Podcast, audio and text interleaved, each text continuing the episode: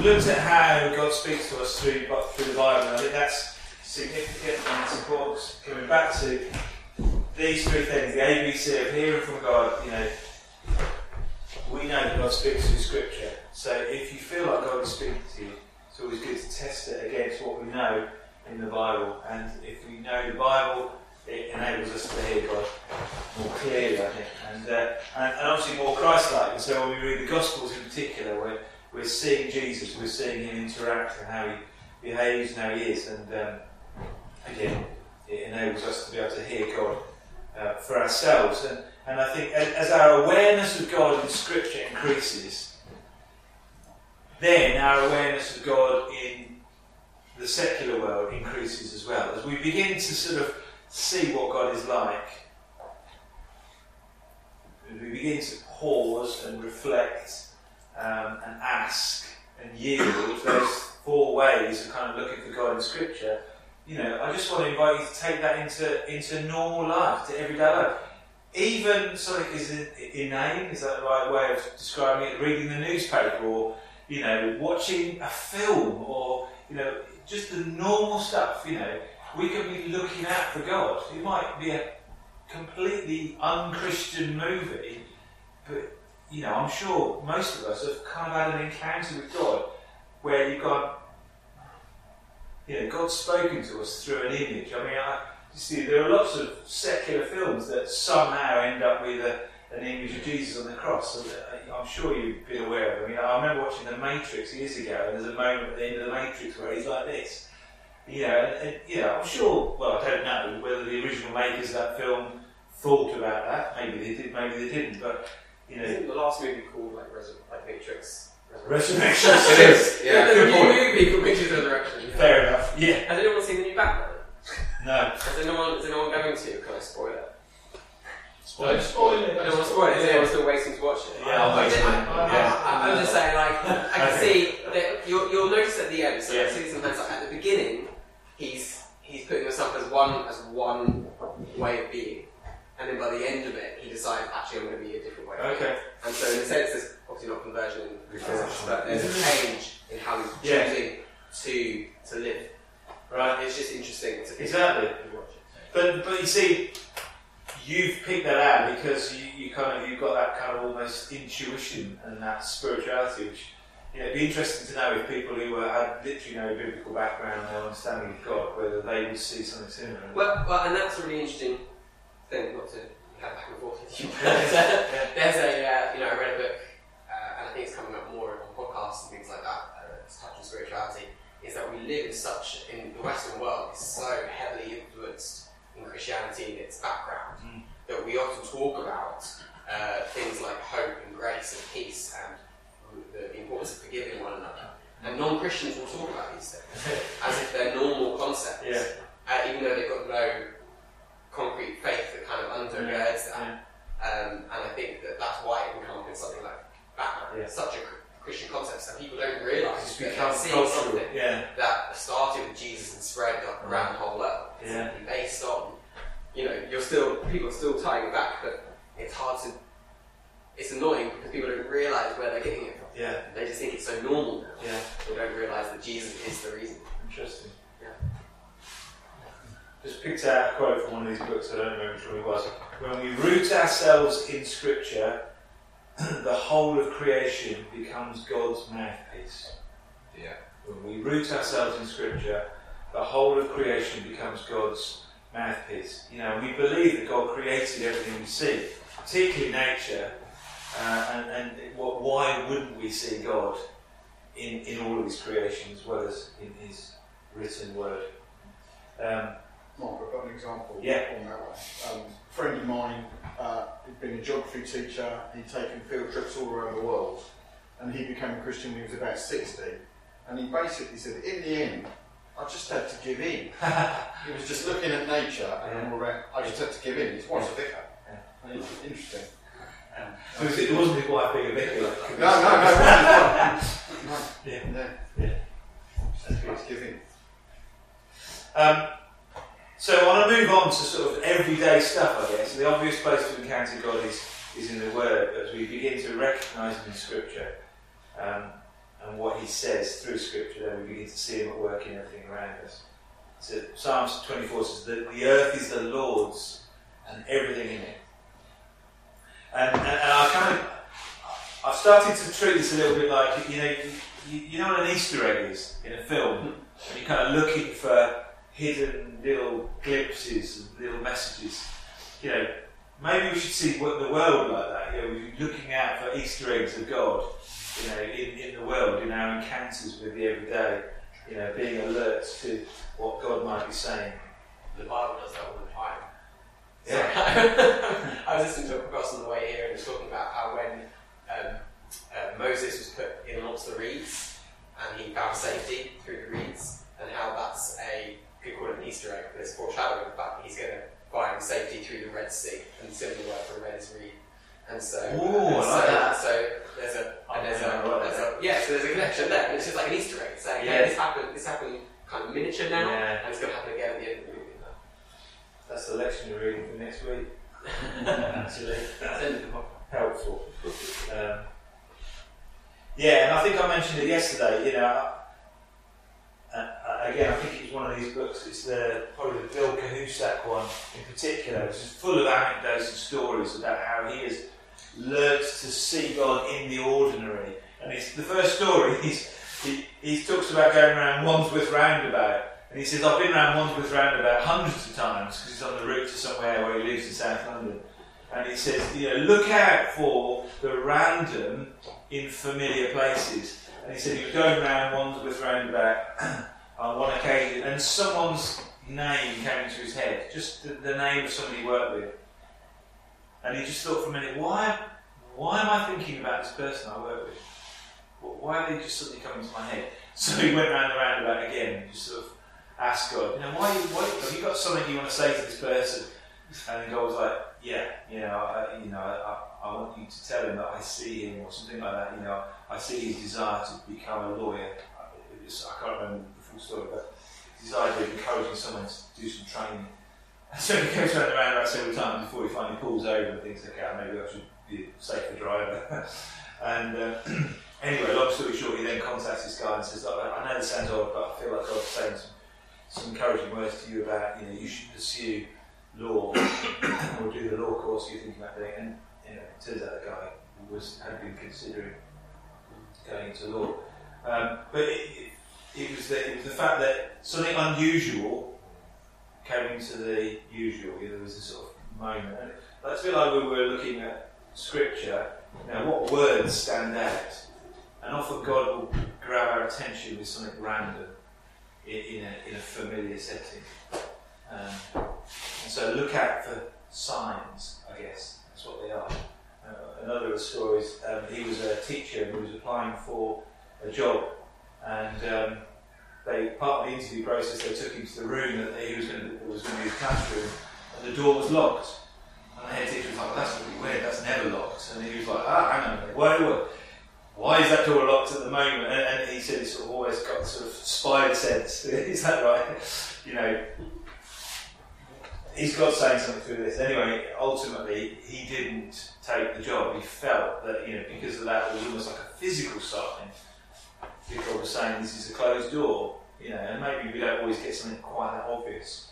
But there's that moment of um, being aware.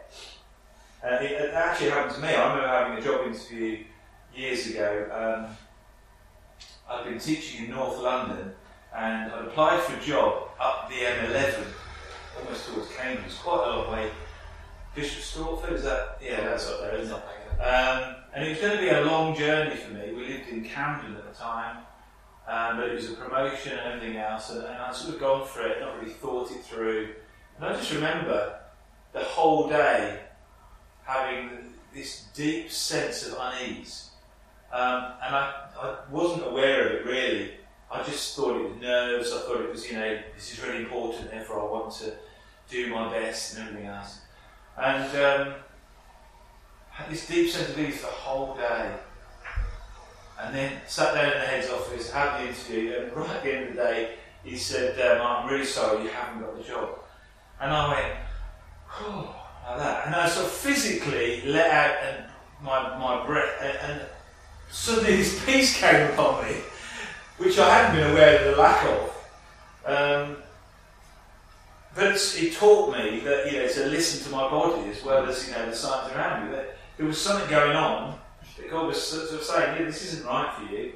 You know, He took me to fail an interview and get rejected for God to go, and then He gave me the peace back. Immediately after, I felt that you know driving home, oh, I didn't get a job. I do this for that. I mean, what a weird thing to go through, but you know, just just taught me that day to start to trust, you know, how God might use my emotions and, and my body, and, as well as the signs around around us. and I think part of it is also not um, n- not expecting God to speak in a certain way, or almost sort of forcing the issue. There's a story of, I think you know, there's a guy called Naaman. I think he's a Roman uh, soldier. He said he, he, he's got leprosy. He wants to get healed, and he hears about um, Elisha. He goes to Elisha to get healed. Um, and, and Elisha, it's hilarious because Elisha just goes, he sends his servant, he goes, oh, tell him to go and wash you in the Jordan River, and he'll get healed. And Naaman's really upset. He, he, in his mind, God should do something different. You know, God should sort of come out and lay hands on him or do something special. And he tells him to go and wash it. He goes, well, the, the, rivers are much cleaner where I come from. Why do I have to do it here?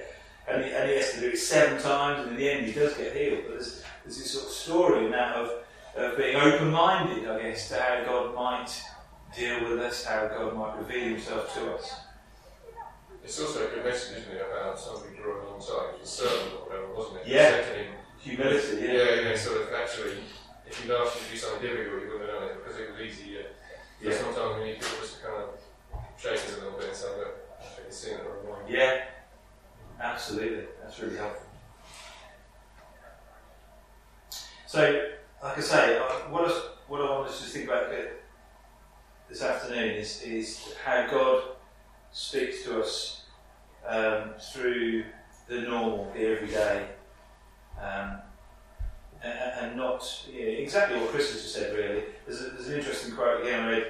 We must learn to listen to those people the culture ignores because God consistently speaks from the margins, through children, through the poor, through those who suffer. We must learn to listen to those people the culture ignores because God speaks more consistently from the margins, through children, through the poor, through those who suffer. It's worth thinking about, isn't it? Not assuming that God will speak through to stood at the front of the church and look out and listen out to every, everyone and everything around. There's another quote I like from Karl Barth. You've got to quote Karl Barth. Um, we need to carry the Bible in one hand and the newspaper in the other.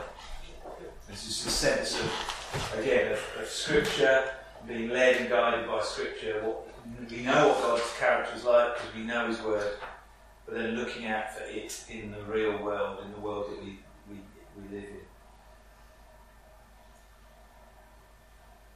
So I just want to quickly whiz through um, just some examples of way God might speak in our everyday.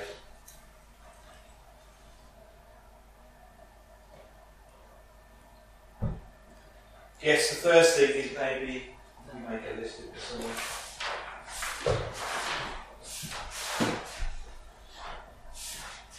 Yeah, some of those. Those are still small. Oh, that- okay, it's all of these, isn't it? These, these, a lot of these are coming out every day. The still small voice being one of them.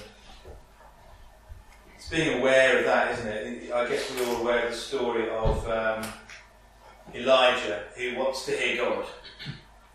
And, he's hiding at the time. He's in a crack of rock, and then God goes, yeah, God sends, there's a hurricane and there's a wind, but God isn't in any of those, it's in the still small voice. Um, and there's- something there about our posture, isn't it? Of actually being willing to listen and to wait.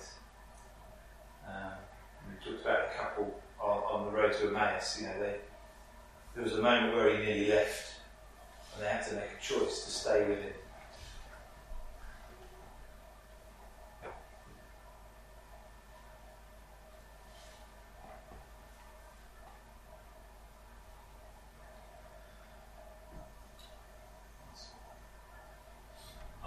Something more about the uh, story of Naaman and how he came to uh, come to Elisha. Mm. Uh, it was because uh, he he was occupying Israel, uh, and his servant girl was an orphan, uh, an Israeli orphan Mm. uh, who had been conquered and taken into his household, and uh, she wanted. She knew that he had leprosy, and she wanted to bless him, even though you know he was a soldier who had helped to war for them. Yeah. Uh, and it, it was she said to him that he should go and see Elisha. Good. Listening to the margins again. Yeah. Being willing to, you know, not to judge how God would speak.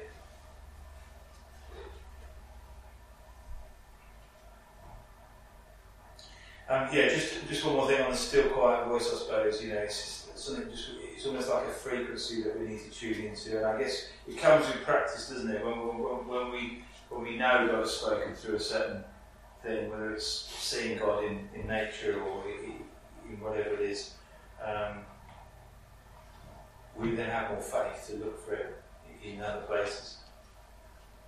But there's this nice quote I read again: "The voice of the subconscious." Sorry, it, so this is the question: Yeah, how do you know if it's God in our subconscious or just ourselves? Because that's, I guess, that's always the, the danger, isn't it? I- i- Is this me? Is this me overthinking it, or um, so the, the voice of the subconscious tends to argue with you. It tries to convince you, but the inner voice of God does not argue. It does not try to convince you. It just speaks, and it is self-authenticating, and it has the feel of the voice of God about it. There's something about that authority and clarity that comes with God. There's not an ambiguity, um, and it doesn't sound like it's trying to manipulate us. You know, God wouldn't try and manipulate us. Because again, because we know the character of God, we know God loves us, God's a God of grace and forgiveness. And so God would tend to speak to us with that character. And obviously that when you hear what there's always that you peace about, Yes, you feel that yeah, this is the right thing. yeah, or joy, or it has an impact which is positive. Absolutely. So it's Yeah. something like that, that key to that reassurance. Yeah. That, yes, this is what the Lord is saying Yeah. Whatever way He speaks to you, Yeah. you know that without even a peace. Yeah. Reassurance you can. I think for whatever reason we seem to assume that we're going to feel convicted, you know, or, or, or a negative emotion. I mean, maybe that does occasionally happen, but on the whole, I think there's a positive sense that, you know, we, we, we're hearing from God who loves us. Yeah. Uh, uh, uh, Mark, how, how would you how would you describe the difference between God doing that and you having a positive thought? So you don't have to negative thought. You know, you, you can go Yeah, yeah. thought to be something good versus that that positive. Well, I think I think as we walk, learn to walk with God, we our spirit becomes similar to God's. You know what I mean? In a way, I think the longer we walk with God, the more in tune we get. Our intuition almost becomes His, um, and I think I think the closer we get to God, the less dramatic almost He has to be to get our attention because. I feel like you know him showing me a picture is is quite simple in a way. You know, I can get that, but I, I wonder whether the, the, the you know you read about Enoch, don't you? Enoch didn't even die; he was so close to God, he just ended up carrying on into heaven or whatever. So I, I think in an ideal world, we, our- intuition will become the voice of God. Um, I guess initially. We, we just have to use the ABC. We have to we have to sort of think, okay, well, what I'm thinking is that is that biblical? Is, is it affirming? Is it Christ-like? You know, at the end of the day, if you make a mistake, is it such a big deal? I, you know, I, I wonder. I don't think we have to be right all the time. It's just a journey, isn't it? Romans 12, and, um, renewing your mind, Yeah, how we're all on a journey yeah, in faith of having our minds yeah, For some of us, that will be really dramatic, or you'll be able to, you won't be able to look at an individual year, but you look at 40 years and say, oh yeah, they are a once really negative about themselves, but now God's shown them who they are in Him, so they, they're really positive now. So I think you, you can, it's, not just about hearing from God and having that kind of spiritual experience, or like, I've heard him say this, Mm. but it's, uh, oh, now I'm thinking differently. Yeah. And I'm now thinking those positive things about myself, or I'm thinking positive things towards other people, or I'm giving people the benefit of the doubt, I'm forgiving. uh, All these things don't necessarily have to take a word from God, but they're just like, now my mind is tuned Yeah. to to uh, hold insults loosely and let things go, or, or whatever it may be. And I think keeping evidence as well. You know, like I took a photo this morning out the window of that picture of the the, the weather vanes, uh, and, and, and, and you, you might want to have um, you know a notebook where you record when you feel like God's spoken to you, um, and, recording testimonies and, prophetic words and whatever. You know, I, think we're, we're so kind of uh, materialistic about stuff nowadays. We just sort of we just move on to the next thing too quickly, don't we? But actually keeping a record of when God has spoken to you is, is a really powerful thing. It builds faith. We've all got rubbish memories, well have. So, you know, and you never know, you might be asked to talk on hearing God in a few years' time. you need some examples. Um, but I think, you know, actually recording stuff is, is, is, is really powerful. Um, I want to I want to just quickly list through a few other ways that God speaks, um, but not not dwell on them for too long. Um, we, we've written about we've written angels somewhere, didn't we? Um, there's 290 references to angels in the Bible. Time and time again, you know, angels appear in Scripture. I don't know if anyone's had an experience with an angel. It depends whether you whether they look like an angel or Andy. Uh, with, uh, this is like 20 years ago something, and um, we were in uh, a weekend like this or something, and we were just singing worship songs. And I, I was um, I was sitting or standing at the left hand end of the sofa, I just feel there was someone standing in the right hand edge of my sofa. Um, and I thought, well, that's odd because they've done it before. And so when I looked, um, there was uh, there was a guy standing there who had sort of a slightly beaky nose and a pockmarked face, and he was wearing a silver um, cloak thing. And, and so I saw him quite clearly out the corner of my eye, um, but as I turned to look at him, he disappeared. So, yeah, it's quite Amazing. I've got an angel one. We went sailing years ago on the Isle of Sheppey and I parked my car. You know the Isle of Sheppey, there's like a brick wall all the way down the beach. So you drive up this brick wall, park on the beach. And it was in October, went sailing, very windy. And my naivety, I reversed the car down to put the boat in the water in the sea. It's quite a steep, stony path. And then after it came out, I thought, oh, I'll reverse car down, pull the car out. Unbeknown, it was stone, wasn't it? There was no grip.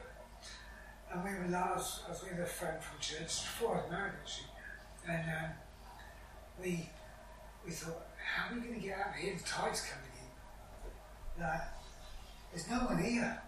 There was a guy that had a Suzuki, little, little Suzuki. There was no way to pull our car.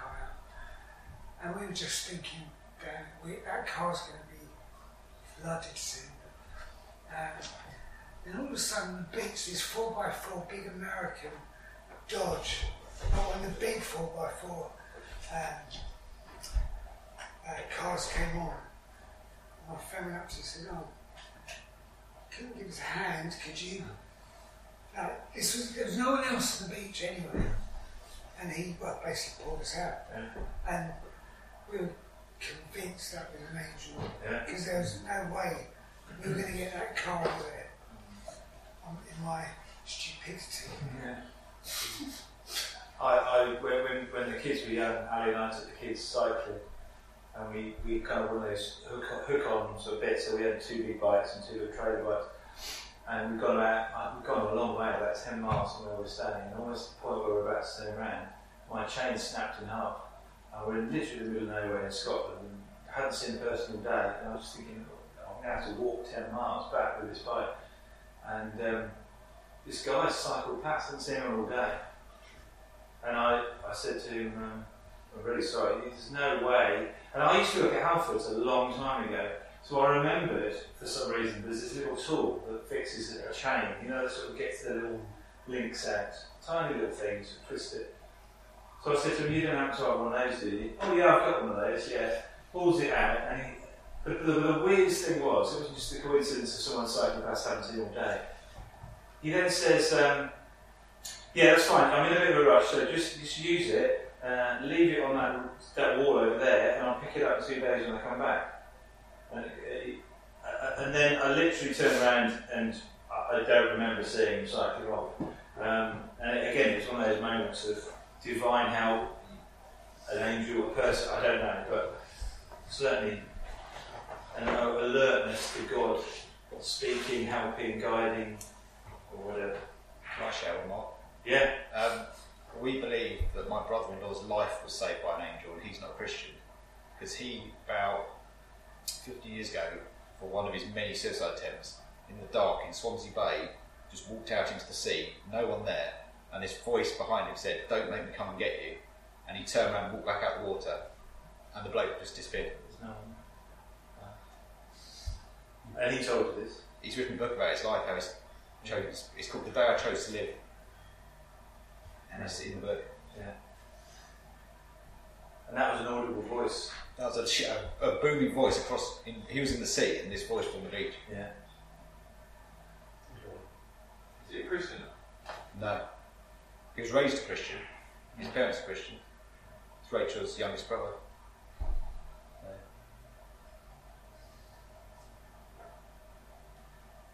And he would admit he thinks that's that was not of this world. Yeah.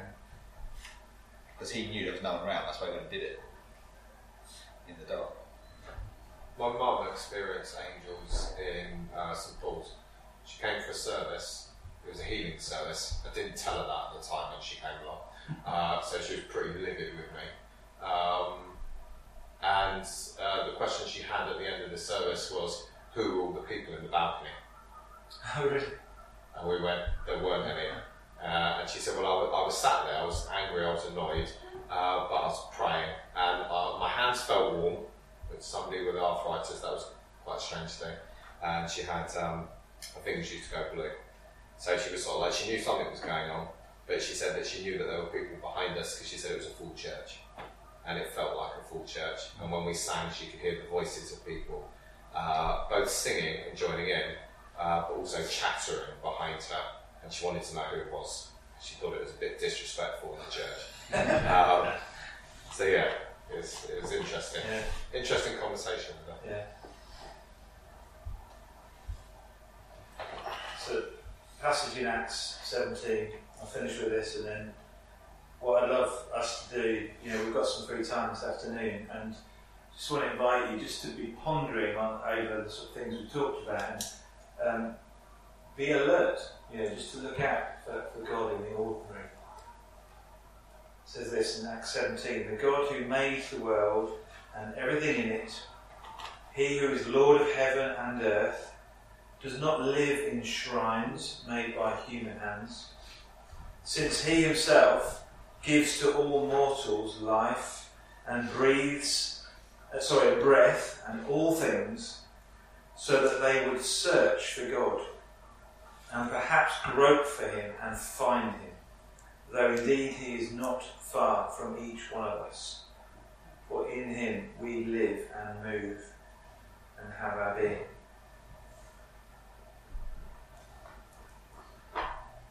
Just as uh, I was preparing um, this talk this week, uh, and again, like I say, I was, I was praying, you know, Lord, I, I want some good stories to be able to share because, you know, I feel like testimony is obviously powerful. It's, it's good to say, and I know that because, um, and, and just as I was sort of praying about this particular section, um, I remember being in the lounge and I remember thinking about how God moves in, you know, how God speaks through uh, images, um, but not really notice God in nature as such. But I went, I went to the kitchen, I, went, I looked out the window, and it was that day when there was a lot of wind. It was a couple of weeks ago, and there was this massive wind everywhere. Everything was going over. The table tennis had fallen over. You know, trees were going nuts. And as, as I looked out the window, the grass was doing this, and then suddenly, there's grass, um, was it suddenly stopped. The whole garden was just like that for about ten seconds, and then just went nuts again. Uh, And I just sort of did that double take. I was thinking, did I actually see that? Because everything else around me was going nuts, and yet the garden was still just this grass, and, and there, was, there was nothing shadowing it. There was no shade or you know barrier, and it, it went nuts again afterwards. And it was just extraordinary. Like you know, I'd ask God, you know, God, I want, I want to see you in nature. I want to see more of you, and, and he, he should have showed me that. It was just this moment of grace that I was like, thank you, God, that you know that that, that when I look, that you're there, and I wonder how many times I miss. Just simple things like that, you know. Because if I wasn't looking for it, if I hadn't asked God to show me in in nature, I, I literally would have overlooked that. I wouldn't have seen it. But there was this. Just coming back to this, you know. Okay, that could have just been a phenomenon. It could have just been some random thing. But you know, a I was affirmed by that. I thought, ah, God's with me. You know, God, God is showing Himself to me. You know, it is biblical because what came to mind was, you know, be still and know that I'm God. You know, this is there was a scripture that came almost straight away into my mind. You know, because I know, you know, I knew that bit of scripture already, and I know that Jesus is, a, is the one that brings peace into my life. So, just want to encourage you, you know, as you, as you, as you just whatever you do this afternoon, whether you're with others or not, you know, just just ask God simply, you know, before you do anything, Lord, show yourself to me today, and, and just be anticipating and, and, and open to it. And, and don't force it. You know, we don't need to force it. Just just get, get on with the rest of your day after that, and I encourage you to do that every day. You know, wake up and say, Lord, just show yourself to me today in a simple way. Encourage me, and then just get on with your day and see see what happens, and then you know maybe reflect on it at the end of the day. Okay. Yeah, Great. thank you. Should we just shall I just pray first, or is it lunch at one? Then? Yeah. Yeah. Very We're meeting back in the evening. Uh, no, doing Taskmaster. Okay. I'll do it. Okay. So Lord, just just thank you that you are always active. Lord, thank you that you are here by your Holy Spirit. Thank you that you're the God of creation. And Lord, I, I just pray that you would open our eyes to see you more. That our faith might be increased as we just do the ordinary, Lord, and see you in extraordinary ways. Lord, help us to encourage one another in what we do and how you grow closer to you. In Jesus' name. So I want to remind you that um, there's some paper here. If you kind of feel sense that God is saying something, it might be for a specific person, it might just be a word of encouragement, it might just be to all of us. Uh, write it down there, uh, pop it in the box, uh, or give it to the person if you're kind of feeling bold and encouraged. There's also some uh, all of our memory verses over there, um, and also some laminated kind of cards as well. Amazingly, Dennis, who's not here, had the Yeah. same idea that we had. Um, you know, Steve got you to write down your favourite verses, and I'd already thought, okay, good to write words of encouragement and, and maybe prophetically uh, think about who to give them to. Dennis had the same idea and got, got the cards already. So at some point during the, you know, during this afternoon, want to go up, read some of the memory verses. If one of them really strikes you as significant, um, you know, that kind of idea of, you know, God just sort of popping the unusual into your mind or when you're reading scripture or a specific word just grabbing you, um, pick it up uh, and then maybe just ask God, you know, God, who's this for? Is this for someone in this room? Um, and then if you're feeling brave, go and give it to them. And just say, I feel like God's saying this to you. Um, and if you're not feeling brave, stick it in the box. You know, maybe put their name on the top. And, uh, you know, we could use this as an opportunity. You know, and we, we, we might get it wrong. We, we, we're all kind of growing and learning this. But hopefully they're all encouraging words anyway. So if you get it wrong, you're going to be encouraged anyway. So, uh, great. Be blessed. Thank you.